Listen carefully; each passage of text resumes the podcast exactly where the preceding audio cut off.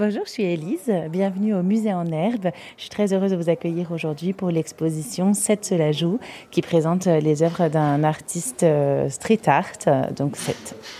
Pourquoi avoir choisi cet artiste-là, Seth, justement, il vient de, de Paris ? Oui, oui, il vient de Paris, il est né à Paris, mais il évolue maintenant sur la scène internationale, hein, puisqu'il peint des, des murs dans le monde entier. Mais c'est un artiste qui s'intéresse beaucoup au monde de l'enfance.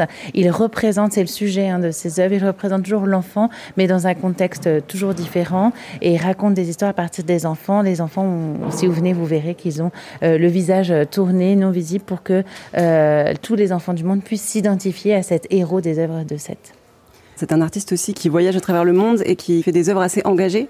Oui, oui, c'est comme ça qu'il s'est fait connaître. Hein, et c'est, il, se, il se nomme Globe Painter pour bien montrer que euh, ses œuvres sont compréhensibles hein, dans, dans le monde entier. Ça lui tient à cœur.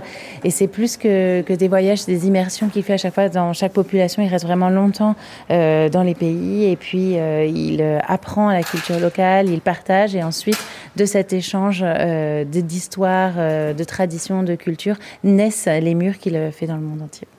À la base street artiste, mais là on voit quand même beaucoup de choses un peu en trois D euh, qui se touchent, euh, des statues. Oui, c'est aussi, enfin il est aussi vraiment un pied dans le monde d'art contemporain puisque il réalise aussi des œuvres en trois D, des sculptures qu'il va, euh, qu'il a mis à la fois dans le musée, et qu'il expose dans le monde entier euh, également.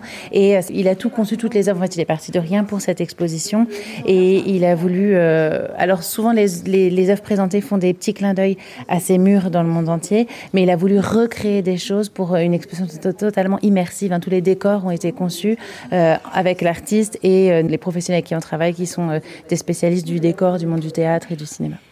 Un mot sur le musée en herbe, c'est un musée pour les enfants, à hauteur d'enfant. Exactement, à hauteur d'enfant, mais ouvert à tout le monde, puisque là, en ce moment, c'est voilà, cet endroit où vous verrez des œuvres de Seth, qui est un artiste connu aussi des adultes et donc euh, qui ont toujours gardé... Euh, une âme d'enfant.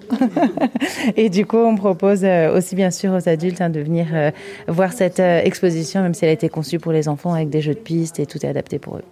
Ce qui est sympa aussi dans ce musée, c'est que les, les enfants sont invités à, à toujours jouer. Il y a ce côté euh, voilà, ludique, distrayant et euh, vous proposez un jeu de piste en fait pour les enfants. Oui, exactement. On a des jeux de piste. Alors on en a deux, selon si vous savez lire ou si vous ne savez pas lire pour l'enfant. C'est pas les, dans les, diffi- les mêmes difficultés. Et euh, par exemple, si je prends euh, le jeu de piste des enfants qui savent lire, dans la première salle, ils doivent suivre les pas euh, de l'artiste à travers cinq pays. Alors nous, on en a choisi cinq parce qu'il fallait bien limiter le nombre de, de pays traversés, mais il en a traversé évidemment beaucoup plus. Encore en ce moment, à l'heure où je vous parle, il est au Canada en train de réaliser une nouvelle fresque à Montréal.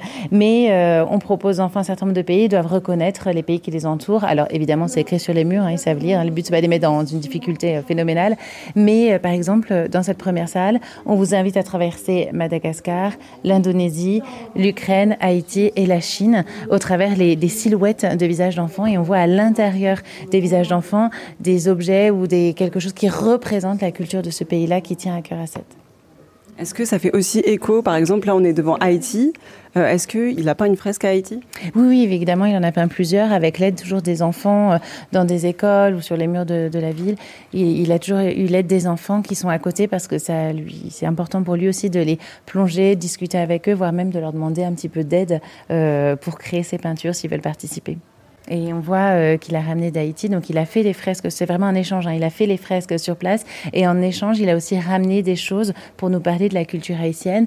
Donc on voit que euh, sur place, en fait, le, la thématique de l'exposition, c'est l'enfance et le jeu.